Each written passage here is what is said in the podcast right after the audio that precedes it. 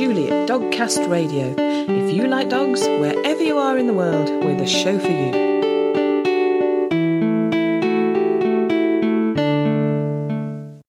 Hello, and welcome to episode 140 of Dogcast Radio. In this show, we have an interview with Toni Shelbourne about her new book, The Truth About Wolves and Dogs having worked with the wolves and observing them day in, day out, and also having access to some of the world's best wolf biologists and all the latest research they were doing, I came to understand that actually these alpha theories just didn't sit true with me. Plus, we have the Dogcast Radio News and an exciting giveaway we have coming up. But before all that, we have an interview about Treibball with Sandy Pensinger from Living with Dogs. Treibball is an intriguing new dog sport that I've been eager to find out more about for a while. But before we get to that, I know Sandy offers a huge variety of classes and activities, and her passion is finding solutions for owners and keeping dogs in their homes and out of rescue. Absolutely. Um, we are pretty much focused on trying to keep dogs in homes um, and uh, have have animals you can live with. So we focus on all sorts of variety of classes from the puppy preschool up into you know advanced levels of dog sport classes like agility um, we have lure coursing nose work and treibball. Yeah yeah. And i guess one of the things is you know one of the ways to a happy dog is to keep them busy and, and occupied and, and to uh, you know work their brain isn't it? It is definitely. Yeah yeah, we always say a good dog is a tired dog. Absolutely. Um, okay, well, with that in mind, we're going to talk about treibball today. Um, and I guess we have to start with what is treibball, Sandy? Yeah, treibball's a, a sport. It's a game of speed. It's a timed game. And in it, dogs uh, push around balls, and the balls are large exercise balls. I get a lot of questions about won't the dogs pop the balls? And that's one of the things is we teach them not to. But it combines skills like herding and agility and soccer, um, like skills. It's it's not a soccer game because there's not a team of dogs out there. There's just one dog and one person. Um, but dogs who like to chase things like treibball because it's um, it's a it's a sport any dog can do. Yeah, yeah. And if what if you sort of have a little? Um, I'm thinking if you have a Jack Russell or you have um, a Pyrenean Mountain Dog, do they each work with the same size of ball? Is it a standard ball? You can use different sizes. Um, the rules are that the ball can be shoulder height or higher. So for small dogs, it um, you might be pushing around a a, a really small ball. Um, some of the organizations that uh, have competitions have a 45 millimeters as being the smallest ball, which is about 17 inches, and the largest ball is 85 centimeters, which is about 36 inches. Oh right, okay, yep. So it, it really is open to sort of any any breed and or mix and, and size of dog, isn't it? Is there an is there an age limit? Do they have to be a certain age before they start? Not really. Um, we like to see their growth plates um, getting close, but if there's no jumping. There is some uh, repetitive motion in just it's mostly just running. The dog has to do an outrun around the balls um, in the advanced levels, the dogs will be pushing in eight balls. Wow. And they'll be set up in a triangle like billiards. So the dog runs around the balls as if they were a flock of balls and then pushes in one at a time. And so um, the only real uh, physical uh, motion that's that's repetitive is the pushing against the ball. Yeah, yeah. So when when they have eight balls like that, um, do they go and sort of fetch one at a time, or do they actually move all eight in uh, in one go at any point? they move one at a time. Good. Sometimes, so it's just like billiards. If you hit one ball, several balls might move into the goal at the same time.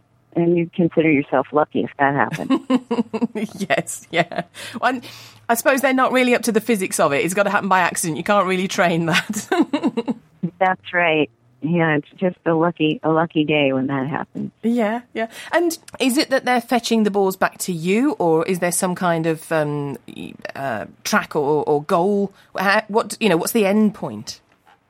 The handler stands in a goal, and the dog brings the balls to the handler. So the the game involves a lot of independence on the dog's part, um, and you would consider yourself very unlucky if the dog hit the balls on the way out and hit them away from the handler. They're supposed to go around and bring them into the handler. Yeah. Um, they'll be pushing them a distance of anywhere from um, 30 feet to 100 feet in different venues. Wow. Yeah. And are you allowed to sort of shout encouragement and instructions, or do you just have to wait? Absolutely. You yeah, you can issue cues to your dog and you can encourage them and motivate them. And so it's um it's a fun sport and I think the the real challenge comes in distance handling. Because dogs, I think we spend a lot of time calling our dogs to come to us and teaching them to stay near us and so a lot of dogs get out on a field and they go, well, I'm not supposed to leave my owner. and they feel um, they have to learn little by little. We use a lot of shaping techniques in training distance so that we're only getting a little bit at a time. And the dog is feeling confident all of the way uh, along the training process. Yeah, yeah. It sounds fantastic. Um, where did it um, originate, Sandy? It started in Germany. Um, it was developed by a fellow who wanted to uh, create a job for his herding dogs because they were underemployed and he didn't have sheep. He lived, um, you know, he's doing this for urban people who live in cities and they're probably in, in our neck of the woods. I'm in California. Some people drive hours and hours to get to a place where they can do herding because our area is relatively suburban and there there aren't a lot of sheep around. But we can buy a few balls and start training our dogs in our backyards or even in in the hallway in the house. Yeah, yeah. I mean, that's that was one of the questions, sort of, because if you're going to do agility, and to an extent, if you're going to do rally, you know, you, obviously you have to invest in in equipment. But this sounds quite simple that you just get a big ball and you can start right away, can't you? You can. Mm-hmm. We do um, recommend that people don't start with a ball right away. Hmm. Um, work work on the distance piece and the directionals first and work on the dog orienting to you because that's one of the important skills that they have to bring the ball to you. Yeah. So they always have to learn how to orient to you.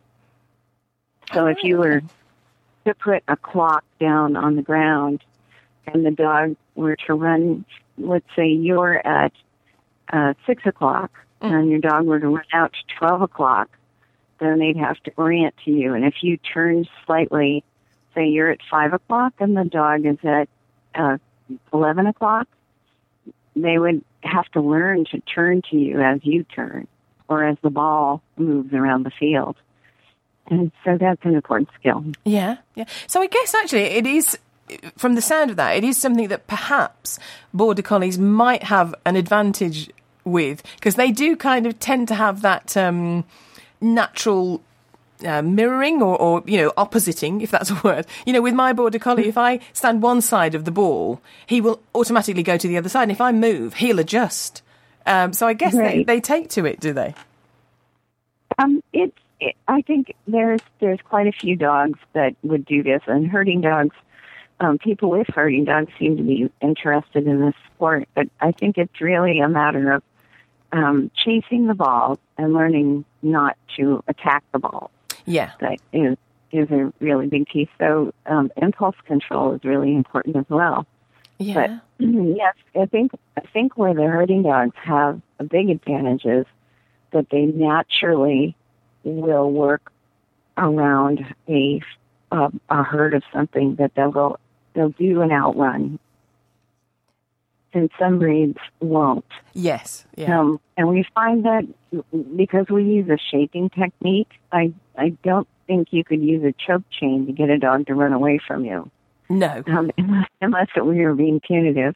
But if you um, you can't use force to train distance, you have to use motivation. So um, shaping is a wonderful technique for teaching the sport. And um, I like to see when I'm training Treibball, I like to see the handler break everything down into small pieces and motivate the dogs through every single step of the way. So the dog is building on their skills that they've learned before. If a dog has had compulsion training, um, they tend not to be able to think through the shaping process as easily as dogs have been trained using shaping and problem solving techniques um, before. So, um, for instance, if someone's done a lot of um, obedience work, um, the dog will, instead of problem solving, the dog will wait for the owner to tell them what to do. Yeah. And Treibball, a certain amount of independence is required. Um, dog has to do decision making as they're driving the balls in. Yeah. Yeah. So with shaping, we wait to see a behaviour we like and then we reward it, don't we? That's right. Yeah. Mm-hmm. yeah. Mark it and reward it. Yeah. Yeah. Okay. Now we we sort of talked about there's there's quite a lot of um, thinking required from the dog, but presumably you you need quite a level of response to your commands, and you've mentioned some things already. But what level of training does your dog need to participate, or even you know to to start training? What do we need our dogs to be able to do? I think the basics are really important. That a dog needs to be able to have the, ability to respond to its owner. Um, so therefore, paying attention is important. I like to see some basic obedience. I want the dog to be able to line up in a heel position with the owner, um, and um, and to be able to wait for a cue to go out to the balls. So there has to be some impulse control as well. And then I like to see um, a, a, It would be nice to see something like a, a go to your mat behavior, so the dog can go to a spot. We use a lot of targets in training, and a mat on the ground is a, a placement target for the dog, and that's one of the first skills we teach. Yeah, yeah. It is a useful behaviour to have, isn't it? Definitely.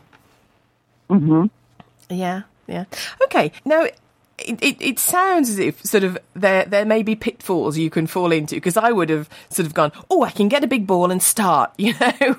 so, do do you think it's better to sort of go and find a club or or a trainer like you, or you know, would you say to people, yeah, you can you can have a go on your own? Would do you think it's easier to find a, a club or trainer?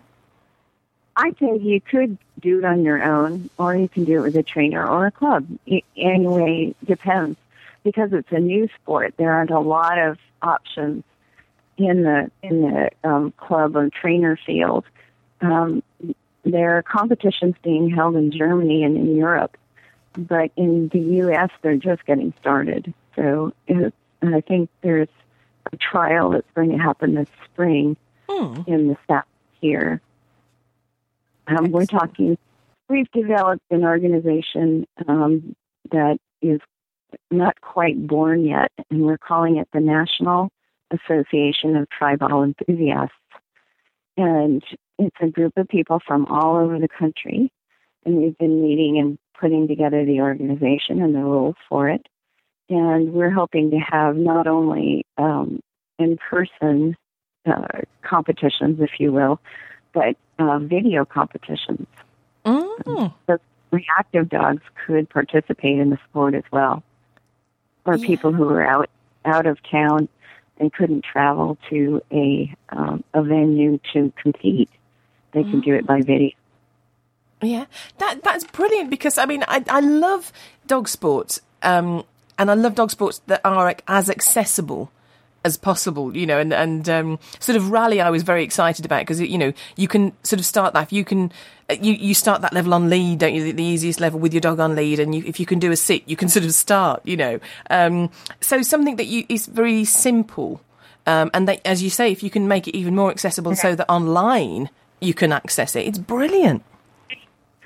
So um, resources for people who want to train by themselves. Uh, there's a lot of video online.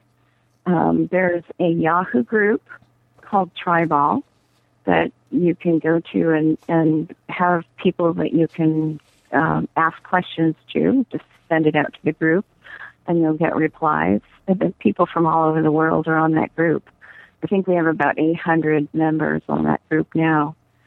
And um, I've also written a book called the Treibball Handbook, which is um, de- develops the shaping technique to train your dog.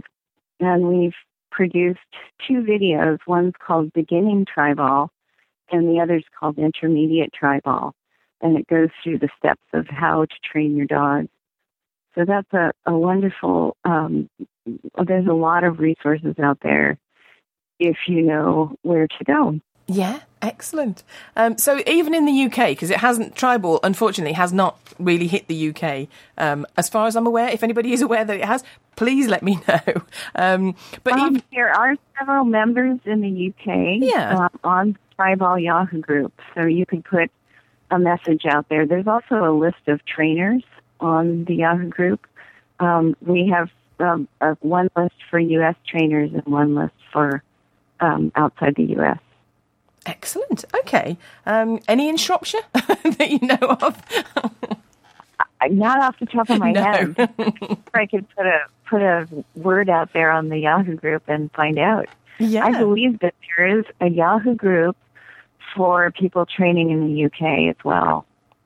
Excellent. Well, I, I didn't realise that. I'm going to go and check that out because I think um, definitely our border collie would be very up for that. Um, do, do, you think that we've done sort of justice to Treibball? Is there anything else that you'd like to add? Um, uh, just that I think that it's it's an up and coming sport, and that um, it's it.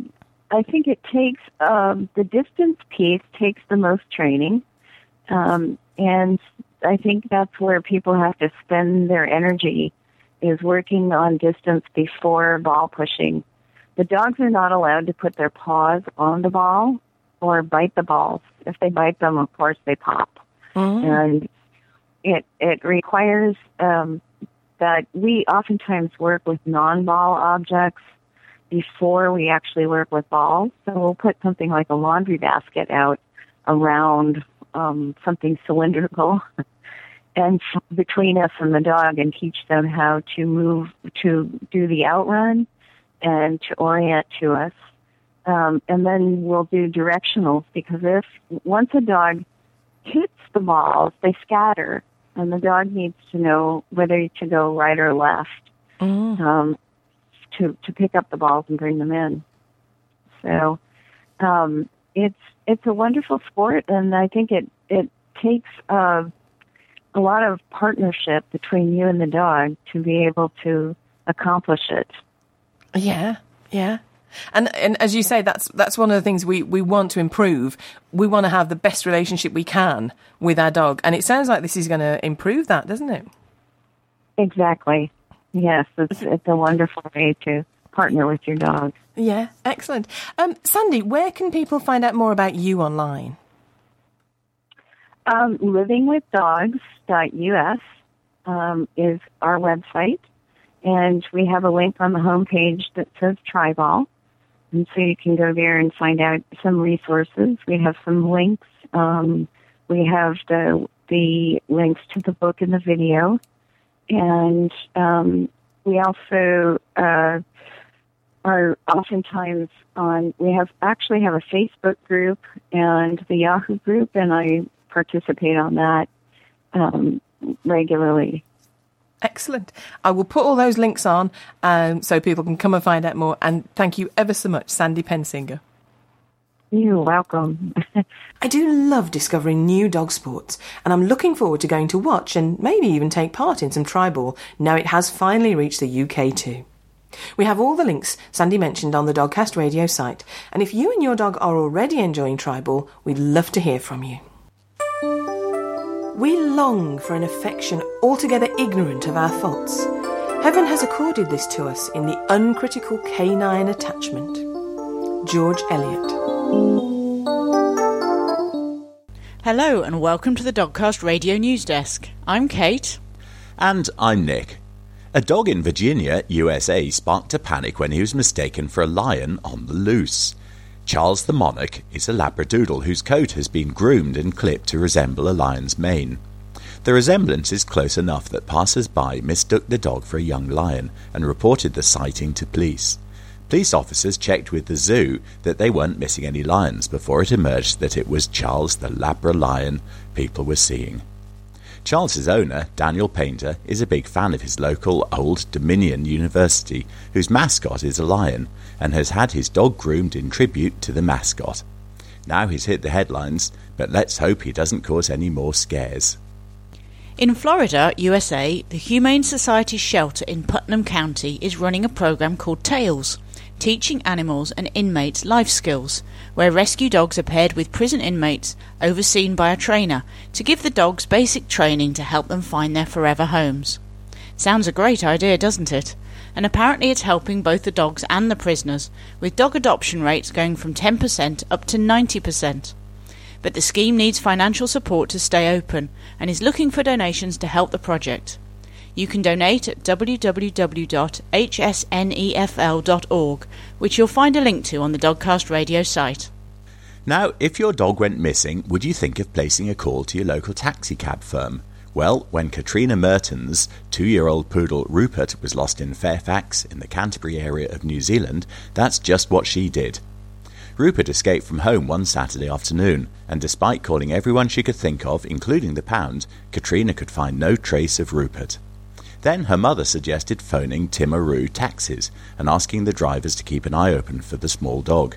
Driver Bruce Scott let Katrina know when he spotted Rupert, but although she set off straight away to follow the report, Katrina failed to find the dog. However, there was a happy ending when Rupert turned up back at home after an absence of a few days. But if your dog goes missing, it's well worth using any and all resources at your disposal. And on the subject of disappearing dogs, did you know that the dog playing token could soon be taken out of the game of Monopoly? Game maker Hasbro is updating the game by removing one of the traditional tokens and replacing it with a more modern one. But the choice of which one is removed and which one is added is being put to a worldwide public vote, so you can save the dog. To vote, go to the Save Your Token app on Facebook, which you can access via the link on the Dogcast Radio site. Finally, staying with doggy games, if you fancy a bit of dog themed fun, you can join in on the latest online pursuit of Find Momo. Momo is a four year old border collie from northern Ontario whose penchant for hiding whilst out on walks led his owner, Andrew Knapp, to post photos of Momo peeping out from behind and among a variety of scenery and props for viewers to spot. You can see how eagle eyed you are at findmomo.tumblr.com, and you can find that link along with Momo's Twitter and Instagram accounts on the Dogcast Radio site. And you'll be able to find us again at the Dogcast Radio News Desk very soon. Goodbye. The most affectionate creature in the world is a wet dog. Ambrose Bierce.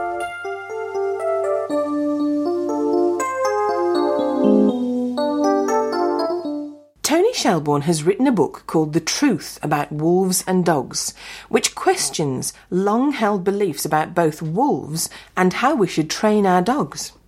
She worked for many years as a senior handler and education officer at the UK Wolf Conservation Trust, and I wanted to know what experiences and observations led her to write the book.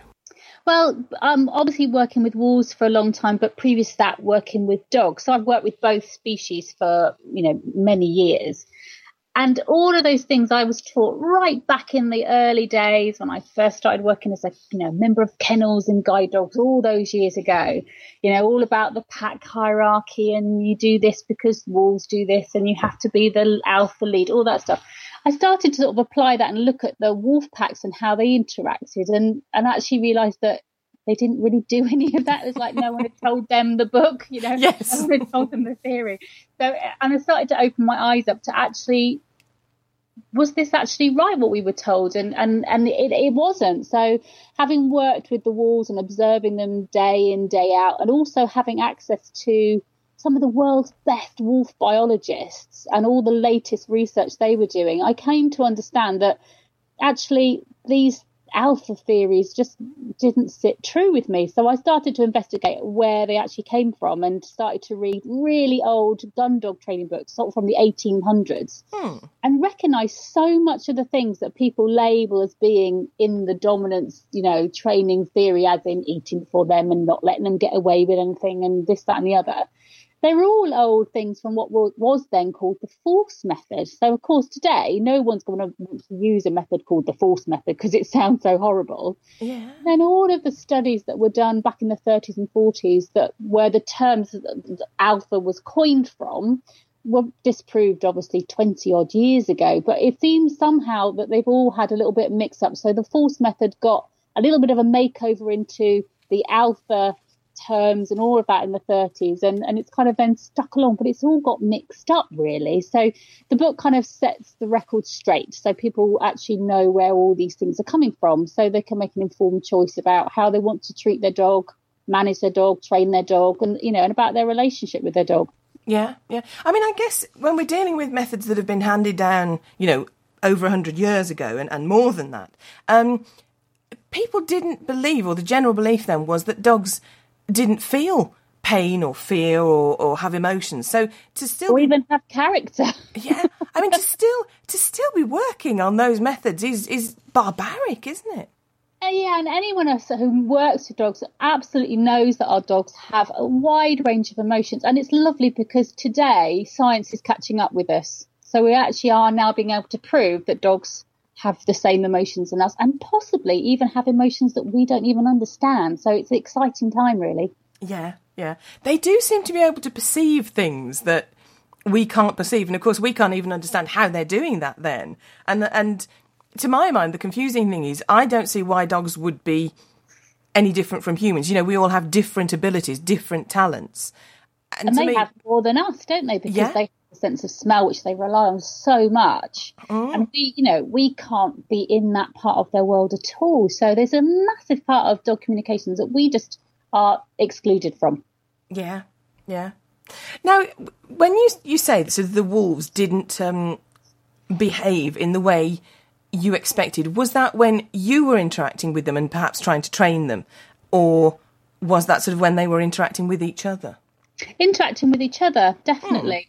I mean, you know, you, wolves are very different, but you know, very different from dogs. You know, everything is is times by ten. You know, all their reactions are big reactions. Um, but things like, you know, you know, you'd watch them and just relating silly things like, you know, going through doors first and stuff. You know, alphas, what we would term then as alphas, which we now call the breeding pair or the parents. Hmm. Um, you know, they often the ones that are hang back and be a little bit more suspicious, and it'll be the the bolder kind of underlings, as it were, the sub adults that would be the brave ones to go and investigate something new. Um, it would often be the lower ranking wolves that would start play. Um, hmm. you know, there'd be loads of different things. I'd see, um, and you, we still use the term omega in the wolf world. I, I'd see these omegas who very cleverly got what they wanted. You know, they'd get the best parts of food, you know, just by being very sneaky. You know, it, it just, it was so many things that I would go, uh, oh, that's a bit different, or oh, that's not what I've been told. And and we're always told, aren't we, when you know dogs, if, if after I have a we have an argument with a partner, for example, and our dogs jump up in between us, that the dogs are being dominant. Actually, that's what omegas do to actually diffuse um, tension within a pack. So they use hmm. them as an scapegoat. So when your dog does that, he doesn't seem to appear to like you having a, a mock fight or whatever. It's usually because they're just trying to diffuse it. Oh, yeah. Do you see, they, uh, to me, it's fascinating when you start to understand why dogs are doing things, that's when you really start to have a great relationship with your dog, isn't it?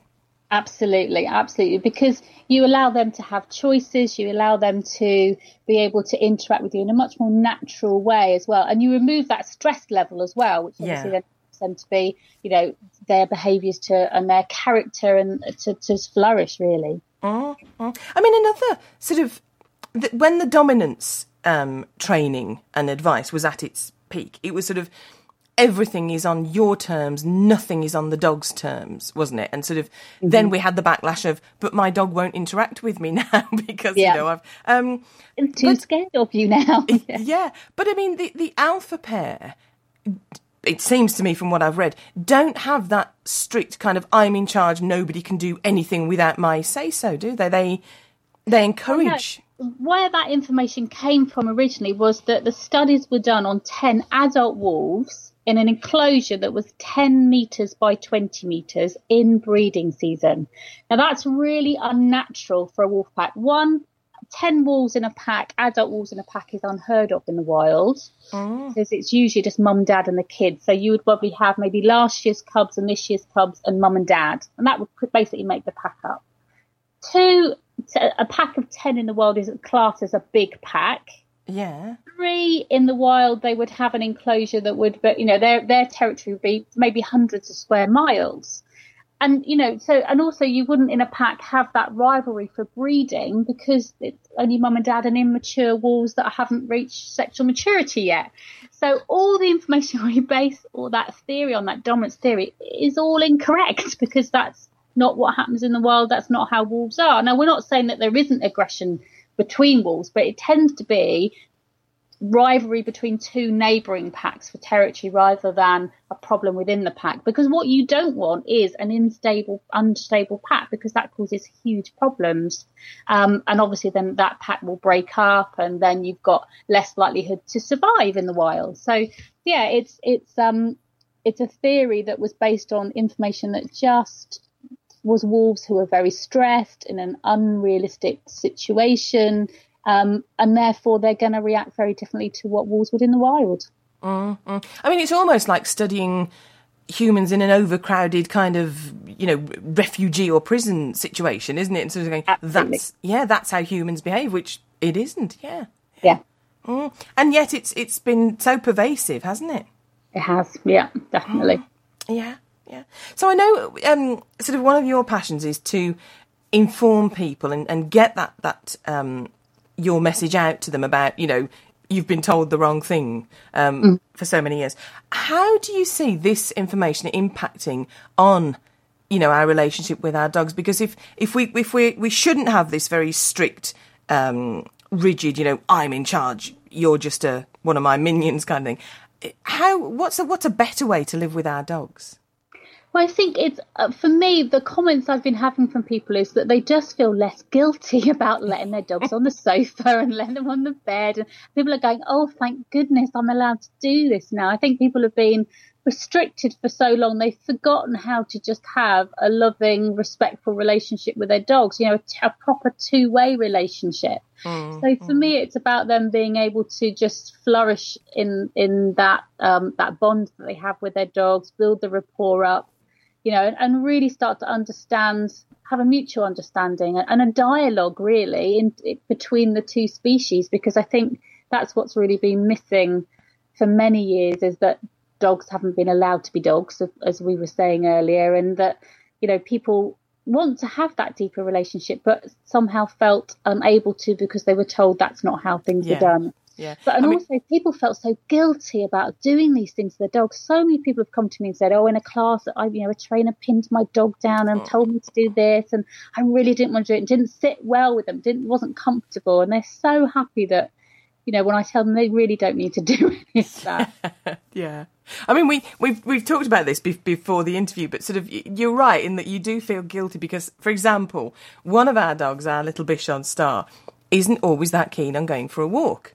So I will find myself sort of standing at the front door going, well, do you, do you want to come for a walk? And I'm sort of, I'm miming walk, you know, do you want to come for a walk or not? She knows the door's open, the leads are there. She knows exactly what's going on. And she's hanging back going, I don't think I will today. And I always think feel a bit guilty and sort of think, well, should I sort of say no? Come here and you know put your lead on and come for this walk. And obviously, sometimes you think no, you do need exercise. You know, you do have to take that route of you need it this time. But you know, do you see that as okay to give our dogs that that choice? Oh, absolutely. I mean, you know, obviously, just like teenager, you have to look for boundary pushing, Yes. don't you? And, and and be able to manage that. But for dogs, if they're older dogs or they're fearful dogs, you know, making them do something that they don't want to do. I mean, relate that to how your children would feel if you did that to them. You know, they would be upset. They may be stressed because they're going into an environment they're not happy with.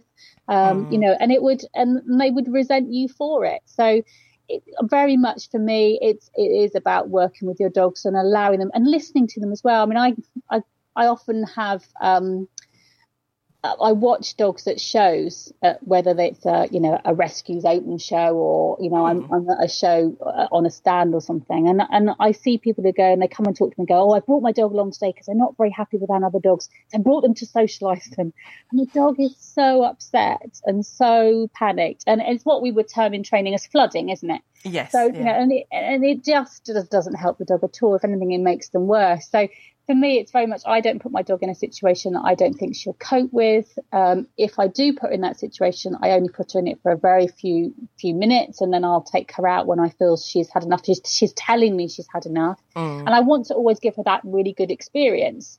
Um, but I very much listen to her about whether she wants to do that, whether she can cope with that, and when she's had enough of that. So yeah, it's about giving them choices. Yeah, yeah.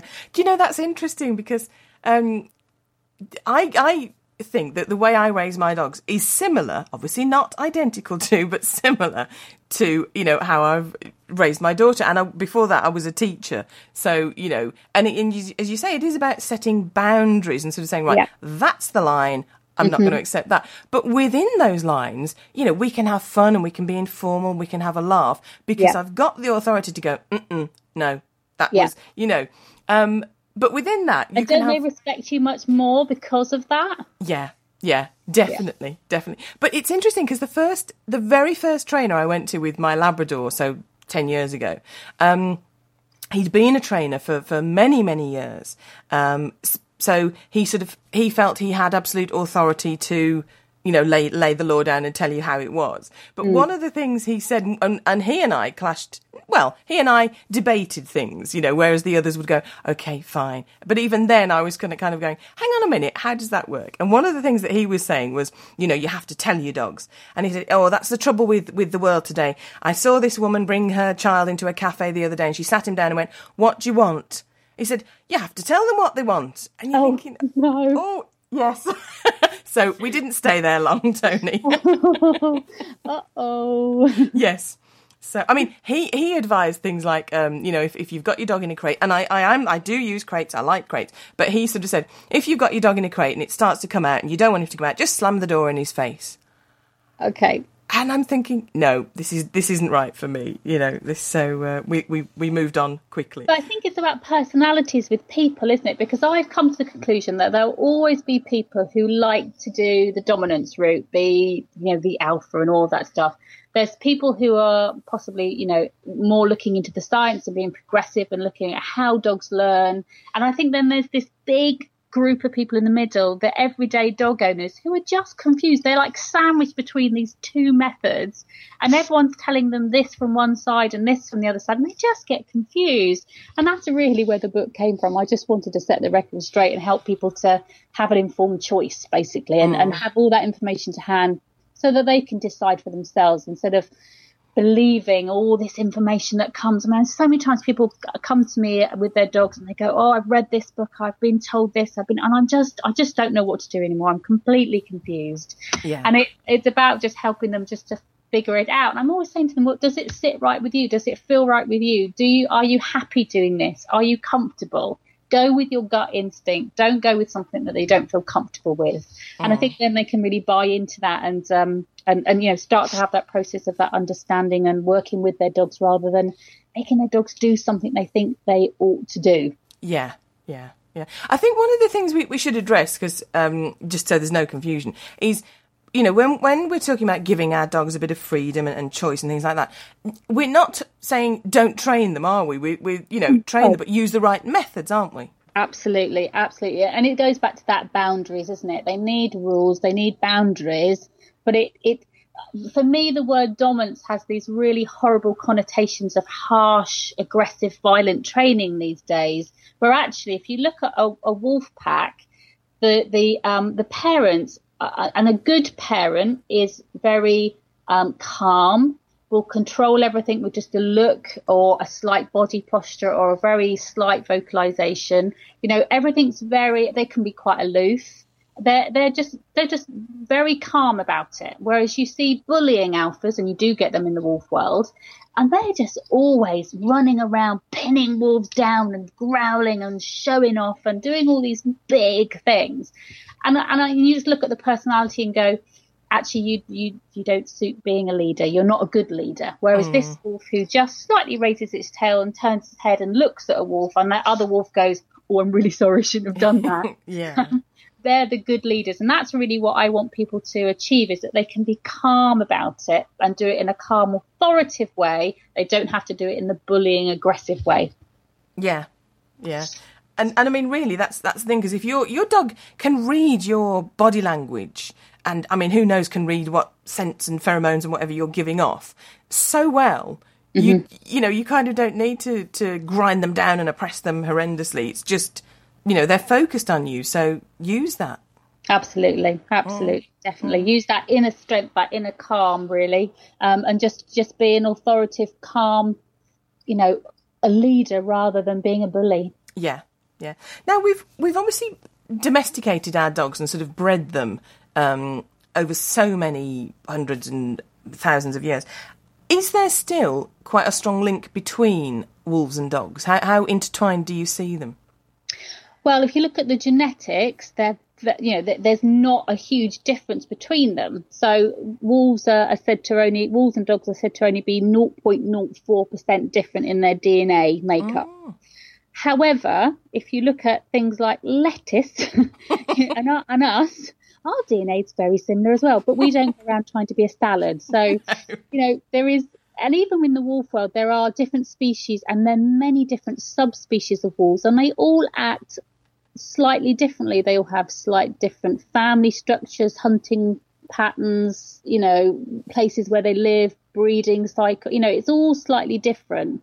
So what they've done with wolves is they actually have, um, actually they've DNA tested about 84 different breeds of dogs oh. and to see who was closest to the wolf.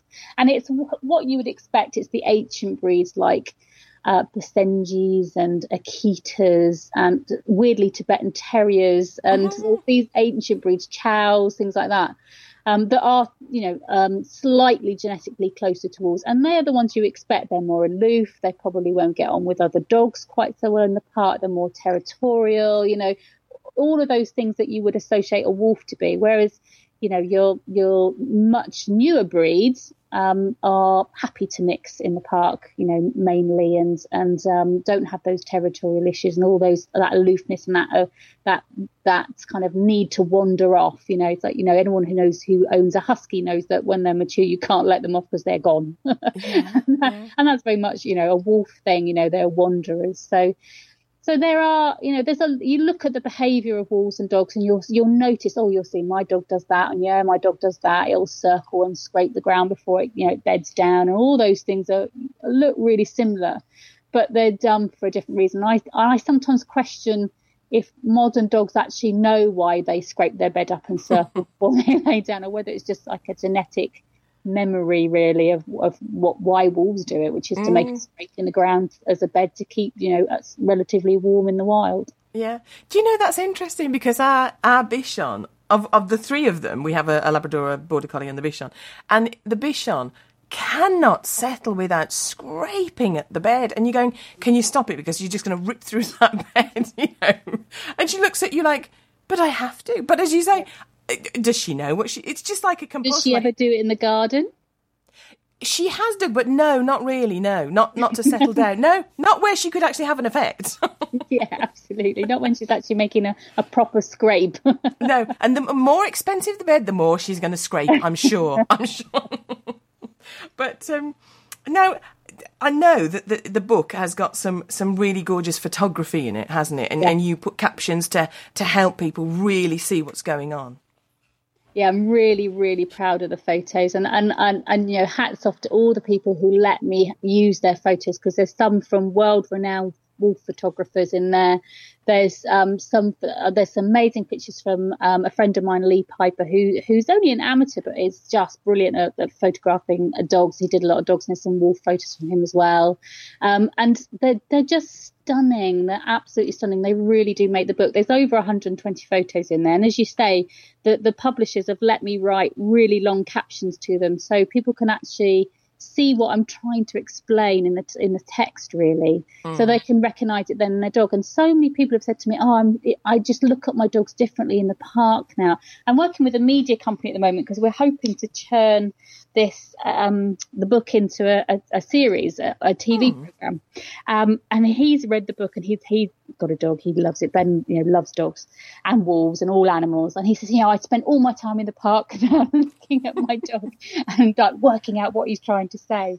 And it's mm. so lovely that people are, are just looking at that communication a little bit more closely because of reading the book. Yeah, yeah, it is. It becomes the more you know about it, the more fascinating it becomes. And when you can start to recognise, you know, a different tail position or a, you know, the, the, the flick of the eyes, and it's so subtle. You know, when you're first told, did you see the eye flick? And like, no, no. Did it happen? Are you sure? But once you start to be, you know, have it pointed out to you, it does. It just becomes fascinating. Yeah, and I can tell from you know yards off which dog is going to cause a problem to my dog and which dog's going to be fine. Yeah, you know, she does obviously because she's an expert at reading other dogs, but you know, I can keep her safe because I can interpret what's going to happen with that other dog. So I can either take her away or I can intervene and interact with that dog before it comes to interact with her or whatever. But it helps me keep her safe and, and because she is quite shy. So, you know, it really helps her to be able to trust me that I'm going to take um, control of the situation and she doesn't have to deal with it herself. Yeah, yeah. Which is is a brilliant thing to be able to do as an owner and sort of getting out there in the real world to be able to say, no, you know, you stay by me, or no, you, are safe now, or we'll avoid that dog, or yeah. that's a wonderful yeah. thing to have, isn't it? Oh, absolutely, because you know, there unfortunately there are so many dogs out there now who who are, for want of a better word, rude in their behaviour. yeah. Um, and you know, it can be really scary to another dog. And, you know, um, so many times people say, oh, no, my dog's fine. It's like, yeah, but my dog's really shy and actually yeah. That behavior. Mm. Or, you know, my dog's going to be reactive, which of course is another fear response.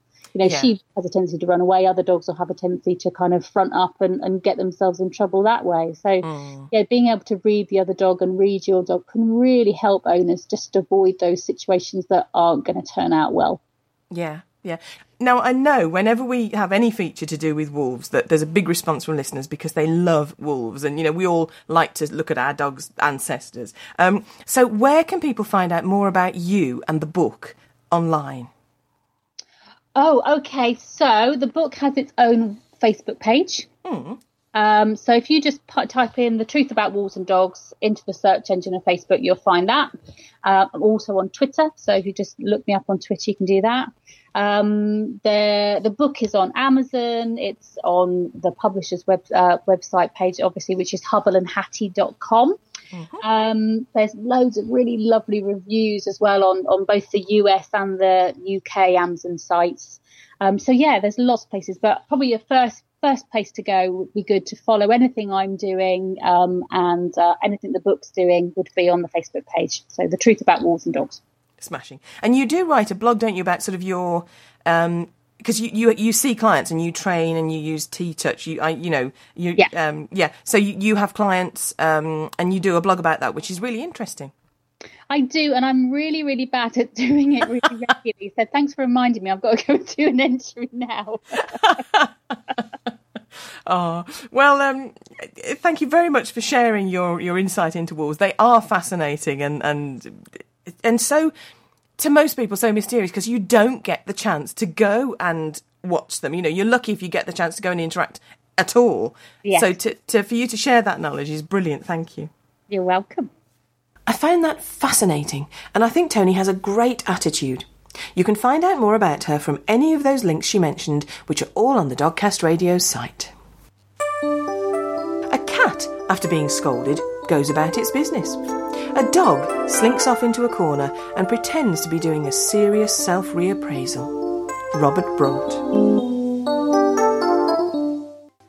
In the next episode, we'll have an interview with artist Carol Pivarnik, who has brought out a beautiful book called Dogitude. You can hear all about her work and the book and how you could win yourself a free copy. We've had snow here in the UK, and of our three dogs, Buddy loves the snow. It really brings out his inner puppy. Star likes it for a while, but wants to get out of it before her coat amasses too much snow. And Rusty's not keen, but if you throw a ball for him, he'll stay out in it as long as you can bear. So if you live somewhere that's snowy right now, I hope you and your dogs are enjoying it. And if you live somewhere that's warm right now, lucky you. Till next time, look after yourselves and your dogs.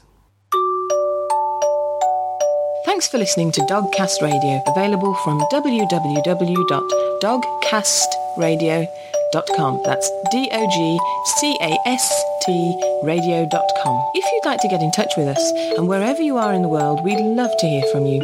You can do so in a variety of ways.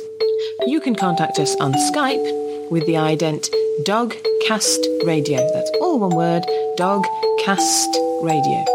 By email, you can contact me on julie at dogcastradio.com. When contacting us by email, if you have the facilities, please record your questions or comments and send them to us as an audio file. That way we can include them directly in our programme. We can accept most formats, for example WAV, MP3. All these methods of contacting us can be found on our website, which is www.dogcastradio.com. And as ever, the final word goes to Jenny. A man and his dog walk into a bar. The man proclaims, I'll bet you a round of drinks that my dog can talk. The bartender said, Yeah, sure, go ahead. The man said, What covers a house? The dog said, Roof. The man said, How does sandpaper feel? The dog said, Rough. The man said, Who was the greatest baseball player of all time? The dog said, Ruth. The man said, Pay up, I told you he could talk. The bartender, annoyed at this point, throws them both out the door. Sitting on the sidewalk, the dog looks at the guy and says, Or is the greatest player Mantle?